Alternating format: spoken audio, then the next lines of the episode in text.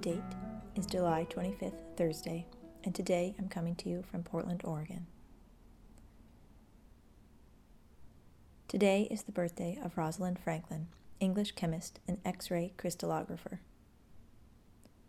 Besides being instrumental to the discovery of DNA and its double helix shape, Franklin had a rich life outside of her science work. One thing she greatly enjoyed was trekking. She would take off on multi day trips with a backpack full of supplies and hike wherever was convenient. After a particularly stunning trek through the French Alps, Franklin declared, I am quite sure I could wander happily in France forever.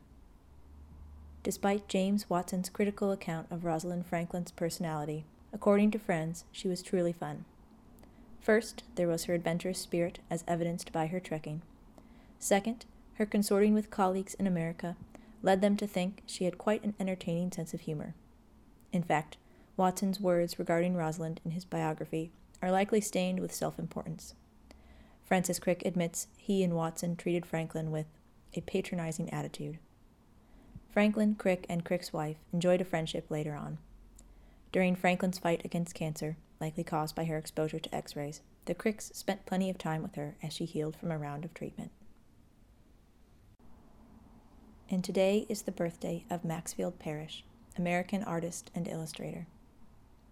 Parrish was born in 1870 in Pennsylvania and raised in a Quaker society. An early predilection for drawing was cheered on by his parents, his father being a painter. His parents went so far as to take him to Europe to show him the great works of artists and helped him enroll at an art school in Paris for a time.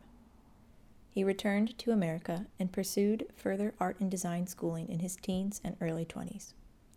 He gladly took commissions and illustrated works such as an edition of Arabian Nights, Eugene Field's Poems of Childhood, and Oz series author Frank L. Baum's Mother Goose in Prose, besides illustrations for children's books, calendars, magazines, and greeting cards. It's Parrish's painting that stands out as spectacular. His imaginative scenes combined with almost iridescent color, particularly the blue of the skies, earned him fame and fortune. His Quaker roots kept him humble, though, and he went so far as to say, I am hopelessly commonplace. I don't know what people see in me. The blue in his paintings would come to be known as Parrish blue. It was so unique and striking. Parrish would apply layers of glaze and varnish over a monochromatic color, the effect being that the color looks as fresh and vibrant 100 years later as it did when it was first applied. Parrish's art is on display at museums across the country, including a beautiful piece titled Interlude at the Memorial Art Gallery in my hometown of Rochester, New York. A link to some of his work can be found in today's show notes. And today is the birthday of Maria Weston Chapman, American abolitionist. One of her great achievements was editing, for 19 years, The Liberty Bell, a gift book whose proceeds directly benefited the abolitionist cause. The Liberty Bell included works by writers such as Henry Wadsworth Longfellow, Ralph Waldo Emerson, and Elizabeth Barrett Browning. Today's poem is A Baby Running Barefoot by D.H. Lawrence. When the bare feet of the baby beat across the grass, the little white feet nod like white flowers in the wind.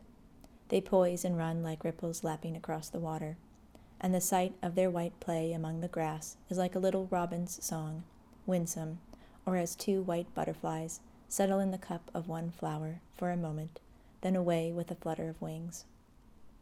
I long for the baby to wander hither to me, like a wind shadow wandering over the water, so that she can stand on my knee, with her little bare feet in my hands, cool like syringa buds, firm and silken like pink young peony flowers.